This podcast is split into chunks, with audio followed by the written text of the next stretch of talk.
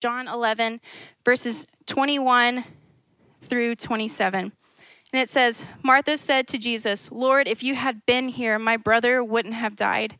Yet even now I know that whatever you ask from God, God will give you. Your brother will rise again, Jesus told her. Martha said to him, I know that he will rise again in the resurrection at the last day. And Jesus said to her, I am the resurrection and the life. The one who believes in me, even if he dies, will live. Everyone who lives and believes in me will never die. Do you believe this? Yes, Lord, she told him. I believe you are the Messiah, the Son of God, who comes into the world. This is the living word of God for us today.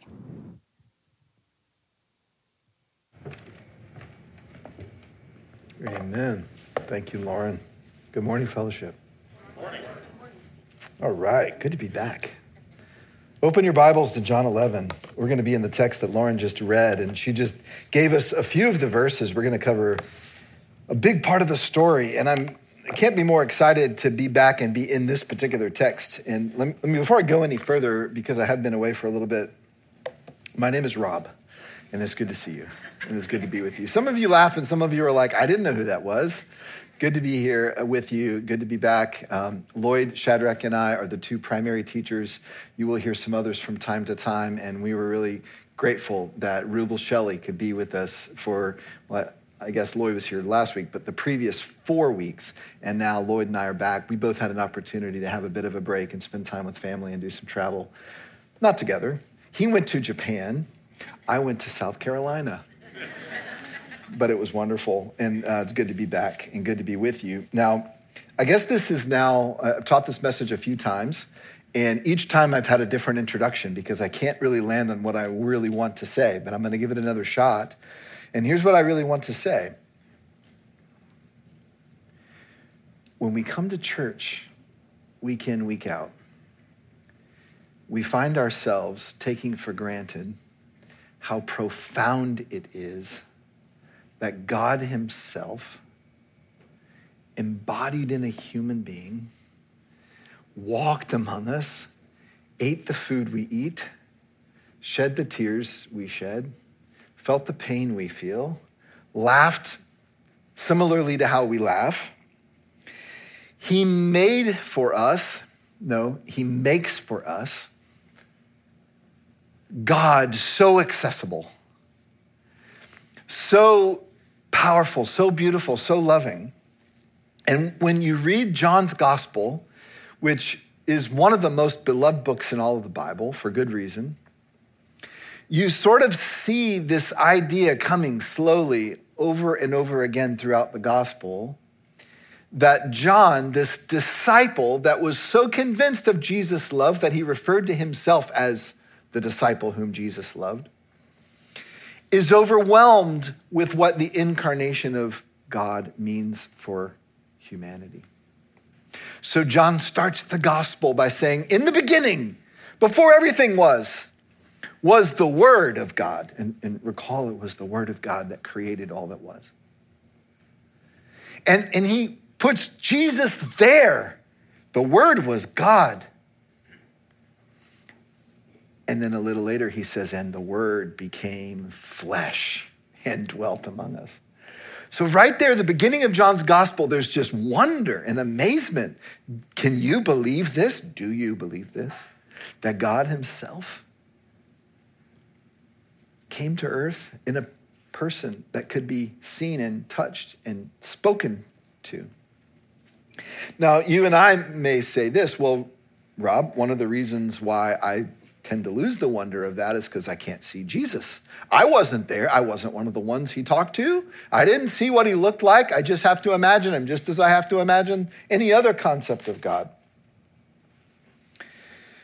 The way to read the Gospels is to understand that Jesus, because he was embodied in a, in a human body, could only be with a handful of people at a time. He could only heal the, the people that he interacted with. There were thousands, perhaps millions of people who were sick in the day of Jesus that didn't get healed, even though they lived at the right time. You see. So you have to understand that the interactions of Jesus with the people he interacted with teach us how God interacts with all of us. They teach us had you been there, had you been in the family of Mary and Martha and Lazarus, this is how Jesus would have spoken to you. Had you been one of the followers, this is how Jesus would have interacted with you. Do you see? This, this is how we are to read the gospel. It is an historic account of the God man. And at the same time, it is teaching us how God interacts with all of us. John at the beginning says, No one's ever seen God, but God himself, through this man, Jesus Christ, has made him known to us. So open your ears this morning, open your eyes this morning as we dive into perhaps one of the most beautiful chapters in all of Scripture, the raising of Lazarus from the grave. And my encouragement and challenge for you is to place your life over the lives of the people in this story. Imagine that this is God interacting with you because it's intimate and it's personal and it's so much more than just about Lazarus and Martha and Mary. Jesus is love come to earth. And if you want to know what that looks like, if you want to know what love is, who love is, we look to Jesus. So we're going to see three things about love this morning. Three things about Jesus, who is love. We're going to see number one, love confounds us. In other words, love will surprise you, and not always a good sense. Love will perplex you, it will confuse you. Love confounds us. Love does that. The second thing love does that Jesus will show us in this text is he confronts us. Love will stand in your way, motivated out of love, loving confrontation. Jesus does that in this text. And then finally, we'll see love comes near us. Love confounds us, love confronts us, love comes near us. And we'll see Jesus do all of these things as we learn about love himself. Now, let's look at the first part of this. Now, Spoiler alert, you know, the story ends in resurrection, but there's so much more to it than that. We won't even get to the resurrection today. We're going to save that for next week when Lloyd is back with you. I'm going to cover the first 37 verses of the chapter this morning, and we'll break it in those three parts. Love confounds, love confronts, love comes near. Let's look at the first part. Love confounds us, and I'll read 1 through 16. Now, a certain man was ill Lazarus of Bethany, the village of Mary and her sister Martha. It was Mary who anointed the Lord with ointment and wiped his feet with her hair, whose brother Lazarus was ill. So the sisters sent to him, saying, Lord, he whom you love is ill. But when Jesus heard it, he said, This illness does not lead to death. It is for the glory of God, so that the Son of God may be glorified through it. Now, Jesus loved Martha and her sister and Lazarus. So, when he heard that Lazarus was ill, he stayed two days longer in the place where he was. Then, after this, he said to the disciples, Let us go to Judea again. The disciples said to him, Rabbi, the Jews were just now seeking to stone you, and you're going there again. Jesus answered, Are there not 12 hours in the day? If anyone walks in the day, he does not stumble, because he sees the light of this world. But if anyone walks in the night, he stumbles because the light is not in him. After saying these things, he said to them, Our friend Lazarus has fallen asleep, but I go to awaken him. The disciples said to him, Lord, if he's fallen asleep, he'll recover. Now Jesus had spoken of his death, but they thought that he meant taking rest and sleep. Then Jesus told them plainly, Lazarus has died, and for your sake, I am glad that I was not there so that you may believe. But let us go to him. So Thomas, called the twin, said to his fellow disciples, Let us go, let us also go, that we may die with him. There's so much in this text that puzzles us, that confounds us, that confuses us. I mean, all kinds of things. I mean, it sounds like Jesus is talking in riddles. He wants to go back to a place where he was almost killed the last time. The disciples are confused about that. But let's just start right back at the beginning of the message. The one he loved was ill. That's the message that he gets. Isn't that an interesting message? They don't say Lazarus is ill. They just knew he would know who he was talking about. The one you love. That's an indication of how close Jesus was to this person. Jesus, God in the flesh. How could someone you're so close to someone that you have so much affection for, someone that you love, be ill like this. The implication that the sisters are bringing to Jesus is surely this is not what you want. And so all we have to do is let you know that the one you love is ill, and we're sure that you will take care of the rest. Jesus' answer in verse 4 is interesting, isn't it? Jesus, when he heard it, said, This illness does not lead to death. It is for the glory of God, so that the Son of God may be glorified through it. Now, you and I know the story. What do you mean, Jesus? It doesn't lead to death. That's exactly where it's leading. Is it not? Lazarus became gravely ill. And it was exactly going to end in death. What is Jesus talking about here? Again, is this not somewhat puzzling? Well, if you put it in perspective of the whole story, what we know Jesus meant is it's not going to terminate in death. Death is not going to be the final act, death is not going to be the end of the story. He doesn't say this illness will not pass through death. Now, right away, we, we have this challenge to our theological assumptions. Number one, if, if Jesus loves this man so much, how can he be sick? Zoom out, this is basically the problem of evil, is it not? Why do bad things happen to good people? Why does God allow suffering and pain and even death? in this world. And the reason that this puzzle is so perplexing is not because of what we think so much as what God's word says. God's word says God is love. God's word also says God is in control, that he is sovereign, that he is powerful, that nothing happens without uh, his sovereign divine word. How do those two things come together in a world of brokenness and pain and hurt and suffering and even death? And so the, the Bible says these two important things about God. God is love and God is powerful. And then you look around your life, I look around my life, we look around the world, and we're like, how can those things both be true? Either God is not actually love, not fully anyway, or he's not actually in control, not fully anyway. So here we are, barely into the story, and we're already in the deep end of the pool. We can all identify with the problem of evil. We, we try hard to believe that God is loving and in control. But when suffering and pain come into our lives, where is He? Lord, the one you love is ill. Surely that can't be your plan. Now, Lazarus getting sick is not the most perplexing part of this first section of our text. That distinction goes to verses 5 and 6. Listen to this. Now, Jesus loved Martha and her sister and Lazarus. So when he heard that Lazarus was ill, he stayed two days longer in the place where he was. Surely that's a mistranslation, right? Shouldn't it say, now he loved Martha and his sister Lazarus, so when he heard he was ill, he rushed to their side to be with them and heal the brother? Or, or maybe you could say, well, maybe it should say this. Although Jesus loved Martha and her sister and Lazarus, he stayed two days longer. That's not what it says either. It says he loved them, therefore, so he stayed two days longer. There's no other way to translate this that's accurate. It is cause and effect. Because of his love, he delayed. Because of his love, he stayed where he was. And by the way, it wasn't, he had a lot of other things to do, and that's why he stayed. It was his love for Martha and Mary and Lazarus that compelled Jesus to stay. And so your brain's going, how, how could this be?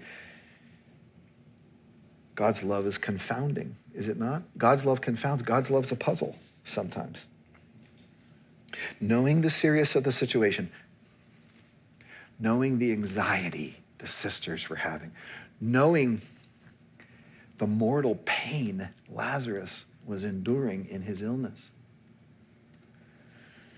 Because he loved them, because he cared so deeply for them, he stayed where he was. This is the confounding nature of the love of God. This is the perplexing, confusing nature. Do you recognize it? Can you transpose your own life over this? God's love for you will sometimes perplex you, it will confuse you, it will confound you. God's love at times will do the opposite of what you think it should. God, if you love me, how could this have happened? We'll hear this sentiment spoken by the sisters in our next text. God's love is confusing. God's love will make you angry sometimes. But one thing we learn from this family's interaction with God Himself in the flesh is that pain and grief are not antithetical to God's love for you. In other words, they're not the opposite of God's love for you. In fact, they may be a surprising indication of God's love for you. Pain and suffering are not the opposite of God's love for you. Hard to believe. Now, Jesus loved, fill in your name. So when he heard that, fill in your difficult circumstances, he delayed two days longer in the place where he was. God's love confounds us, it confuses us, it perplexes us. Here's the question each of us has to wrestle with Will I judge God's love by my circumstances, or will I judge my circumstances by God's love? Will I anchor myself in what I know to be true, according to his word, that God is love and there is no darkness in him at all? And will I interpret my circumstances according to that anchor point? Or will I do it the other way around? Will I question God's love? Will I judge God's character because he's not acting the way that seems loving to me? We can't answer that too quickly. It's too difficult a question because God's love at times confounds us. That's not the only thing God's love does it also sometimes confronts us.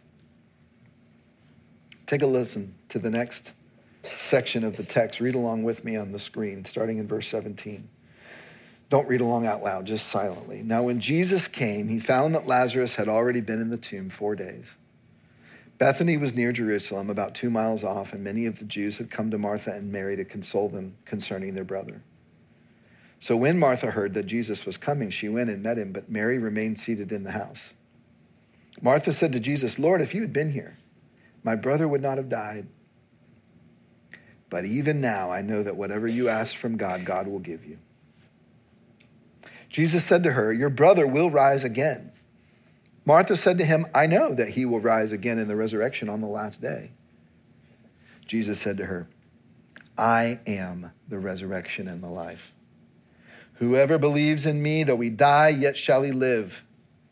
And everyone who lives and believes in me shall never die. Do you believe this? She said to him, Yes, Lord. I believe that you are the Christ, the Son of God, who is coming into the world. Here's something interesting, and Brian did a good job of guiding our prayer time earlier around this phrase Lord, if you had been here. Now, you'll notice you'll see this phrase twice once on the lips of Martha and once on the lips of Mary. What is very interesting is that Jesus responds very differently to the two women. Two sisters having just experienced the exact same tragedy coming to Jesus separately, independently, saying the exact same words, Jesus responds to them very, very differently. Let's look at how he responds to Martha. He confronts her with truth. How does he do that? His very first words Your brother will rise again. He confronts her with truth. Now, she dismisses him a little bit. At least that's how I read it. I know he'll rise again on the last day. You know, She's sort of saying, I, I, I do believe that, but that's cold comfort to me at this moment right now. But then Jesus locks eyes with her, so to speak, and he confronts her with the most explosive statement she's ever heard in her life I am the resurrection and the life. This is where the love of Jesus confronts Martha. Now, as we've been going through John's gospel, we've seen four previous I am statements, and this is our fifth. And I want to remind you of these.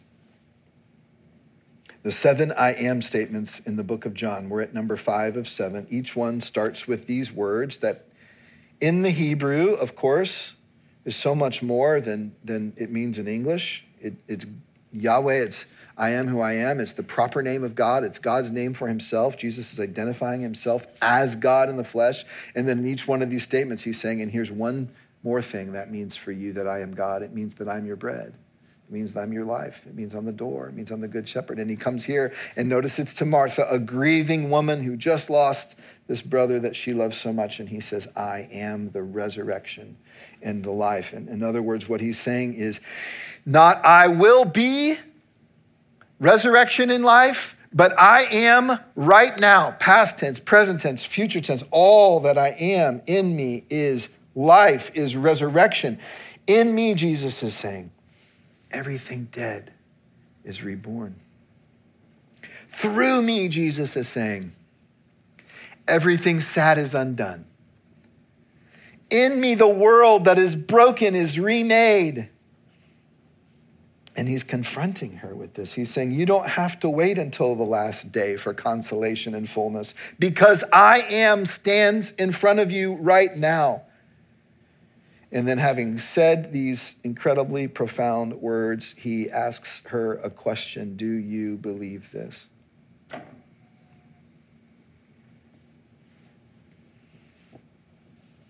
And that's God's confrontation of Martha. That's Jesus' confrontation of Martha. It's a statement and then a question. In the same way, the love of God confronts you and confronts me, even this morning. Christ is God's self revelation of himself to you, to me. And the question is do you believe this? Do you believe in Jesus?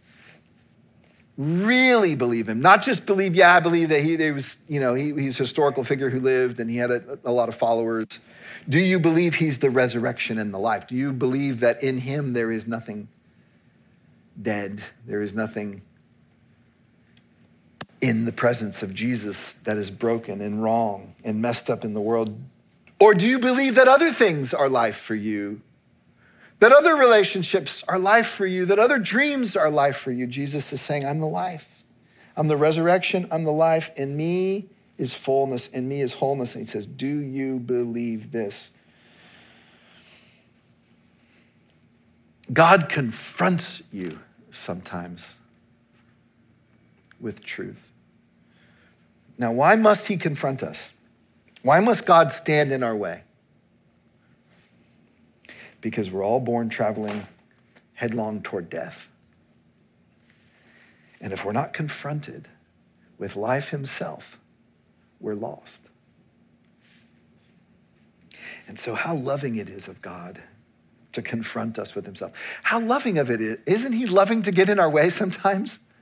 If he just only said everything we want him to say, if he only just said, ah, you're good the way you are, if he never confronted us with truth, if he never called out our idolatry, if he never just said, you need to change the way you're seeing this, Martha, because it's even more profound and better than you hoped, would he be loving if he never got in our way?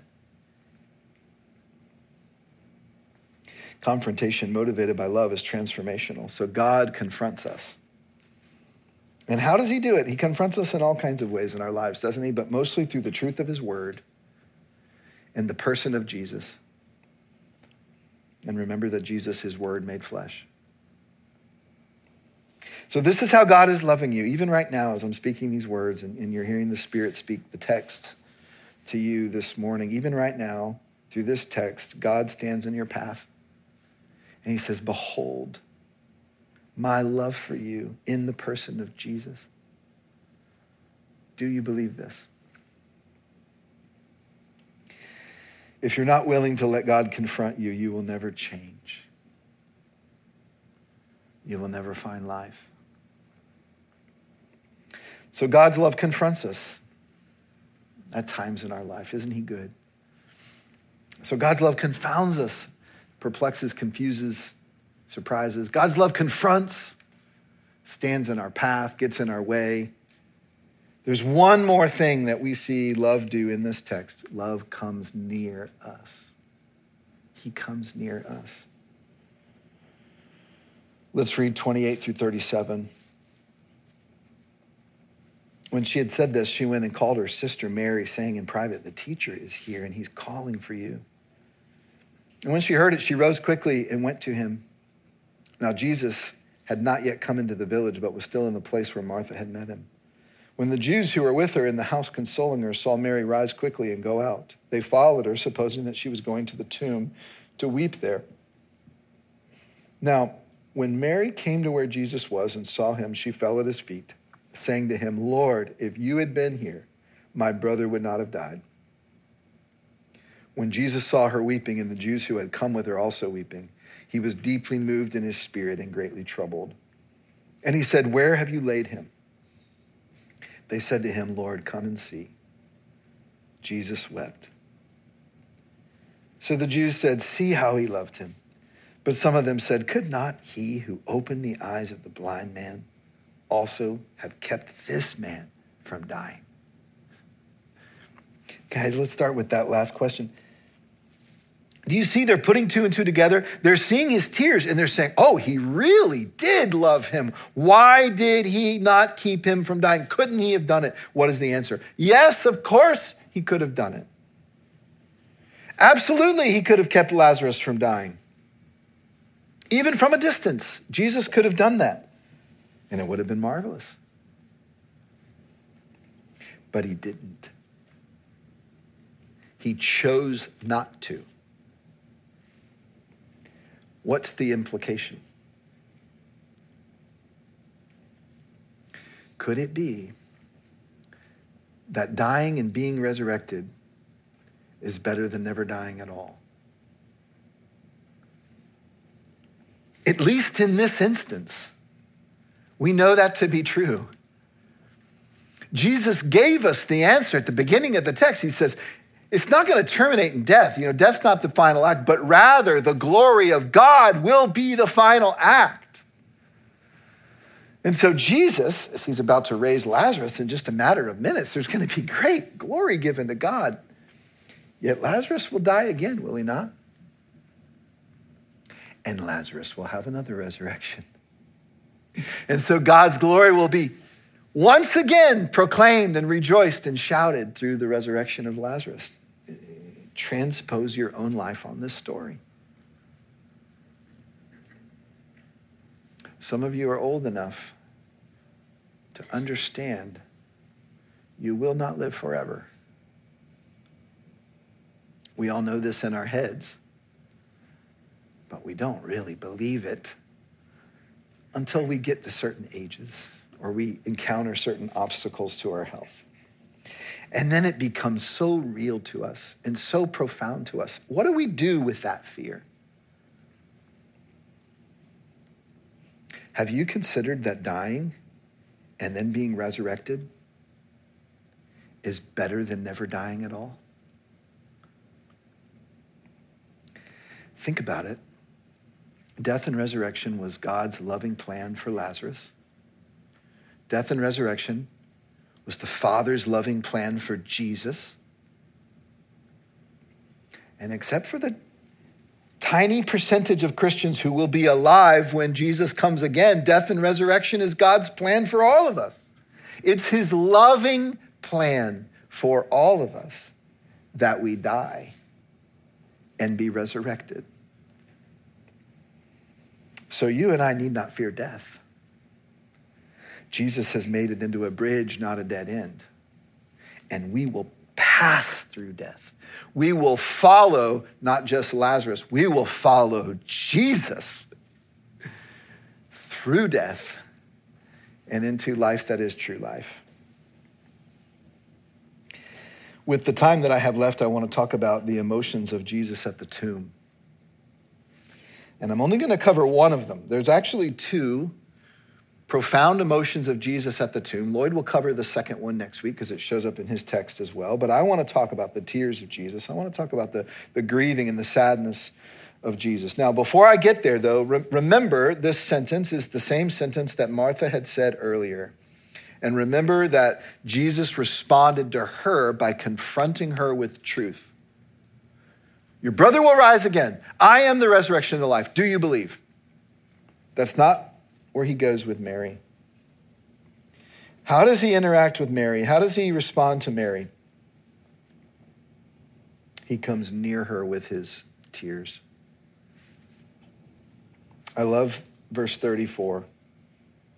Jesus asks a question Where have you laid him? In other words, Jesus was asking them to take him into the source of their grief. He wanted to be up close and personal with their loss. He's saying, in essence, show me where it hurts. I want to be with you in the very heart of your grief. So they said to him, All right, Lord, come and see. They invited him in. They, they opened up their hearts saying, come, come along with us, right to the foot of the tomb. Be with us as we weep. And don't miss, it's in that moment where the dam breaks in Jesus' heart, and we get the shortest but perhaps most profound verse in the scripture Jesus wept. And in the Greek, it does not indicate that he shed a silent tear or that he cried a quiet sob.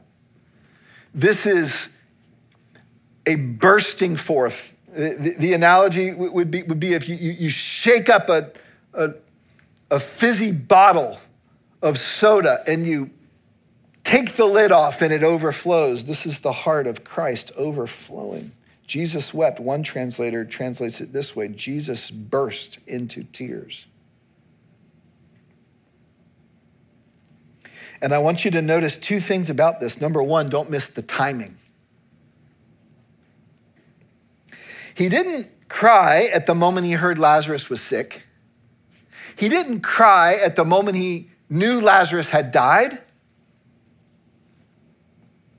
He cried at the moment that the ones he loved invited him to come and see.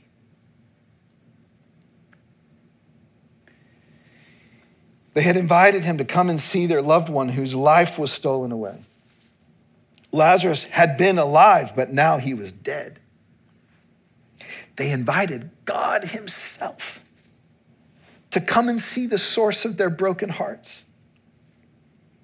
And God Himself's response to that invitation was to burst into tears, overflowing with empathy and love.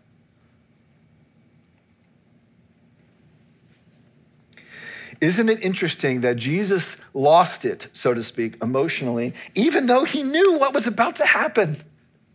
This is the second thing I want you to see about the tears of Jesus. He knows that in a matter of minutes, the funeral is going to become a parade, that the mourning is going to become rejoicing. He knows that this crowd, including himself, is about to experience the most amazing, joy filled, unbelievable, I've never imagined anything happening in my life like this moment experience. Jesus is the only one that knows this. And yet he wept. And these aren't dramatic tears of an actor. This is the heart of God bursting open. What does this teach us about God?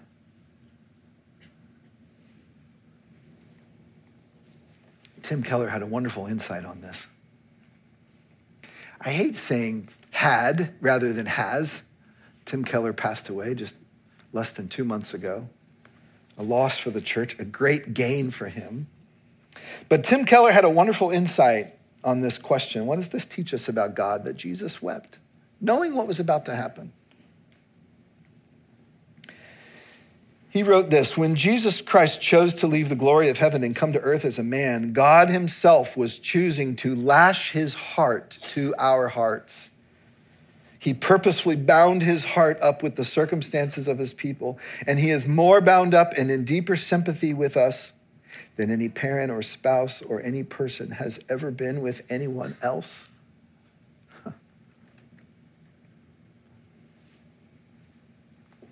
Not all of us are parents in the room, but those who are, you know what it's like for your heart to be lashed to the heart of another. Those who aren't parents, you know also what it's like for your heart to be lashed to the heart of another. What Jesus shows us in this moment by the tomb is that the heart of God is so closely knit together with the human heart that he feels our pain. He has to feel our pain because he's one of us. Jesus is fully human and fully God. This is the wonder of the incarnation. And so don't rush past the shortest verse of the Bible. These are the tears of God shed by a human being and shared with human beings. Transpose your own life experience onto this. God is deeply responsive to your pain. He grieves with you. He says to you, Show me where it hurts the most. Take me to that place with you. And when you open up your heart and take him there, he bursts into tears alongside you. Do you believe this is true? If you struggle to believe this, meditate on the shortest verse of the Bible. By the way, why did Jesus respond so differently to the two sisters who said the same thing and he took them in different directions? He gave them each what they needed. He demonstrated God's love to both of them in exactly the manner they needed to experience it. He confronted Martha with truth. He consoled Mary with tears. And he'll do the same for you.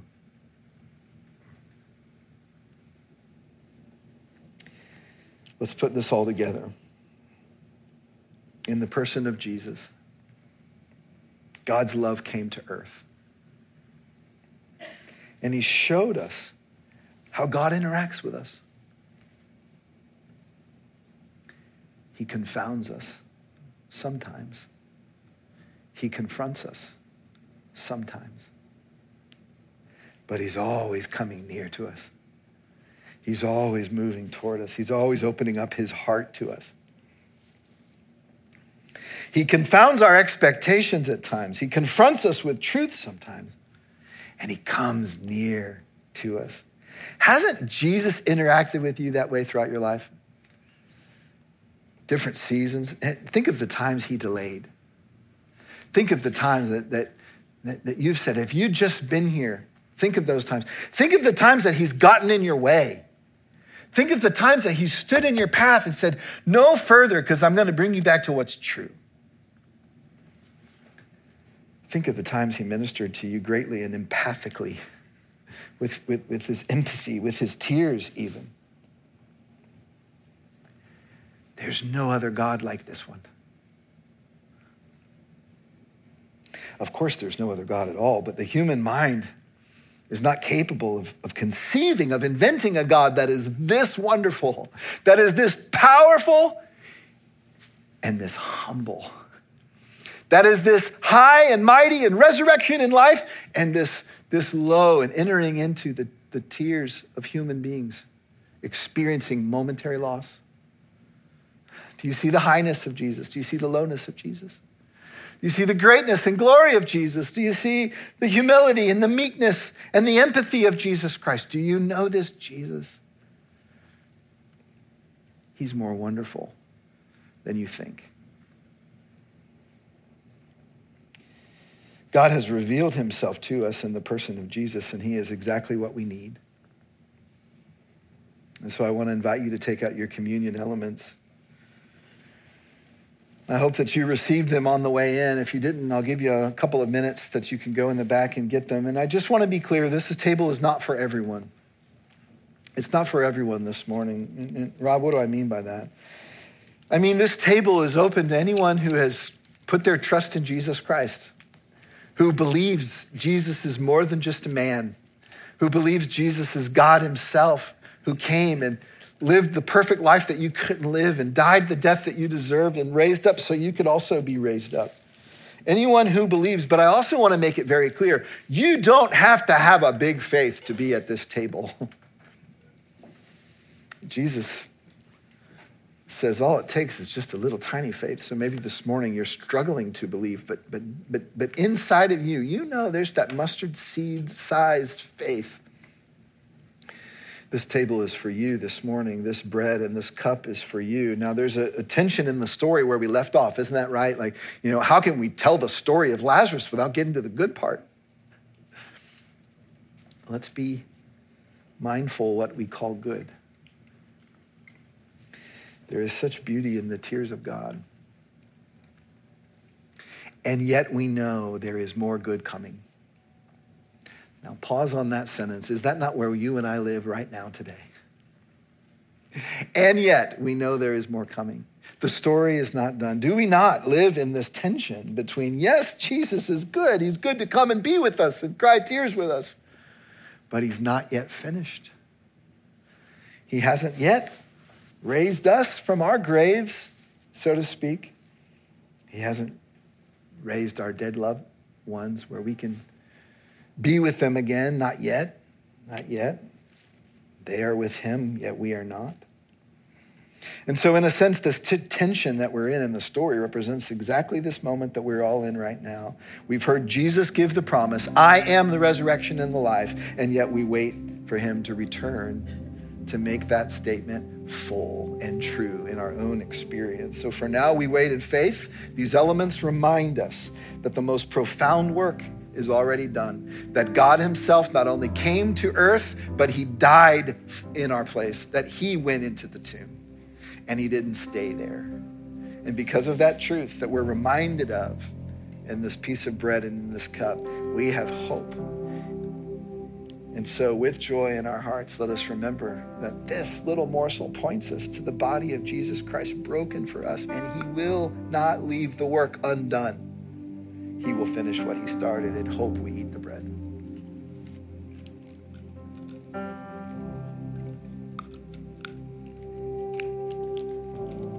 And in the same way, the cup, Jesus said, This, this represents my blood that is shed for you. It's the, the new relationship, the new covenant, the New Testament, the new profoundly true relationship that you have with God through Christ, and that is you are in His love. Your sins are forgiven if you put your trust in Him. Your hope is secure. Your death will not be the last chapter of your story, nor will the other deaths of your life be the last. In Christ, all will be made well. And so, in hope, we drink the cup. Let's stand together to our feet, and I'll lead us in a prayer, and then we'll sing. Our Father, we know that because Jesus came, we have hope and we have life, and yet it is hard to believe. And this morning, you've reminded us through the words preserved, through the words respoken this morning. Jesus, you've said to us, I am the resurrection and the life. And you've called us to believe, and I pray that we would believe. Grant us faith that we may have hope and eternal life. And we pray these things and we sing these things in the name of Jesus Christ. Amen. Let's sing together.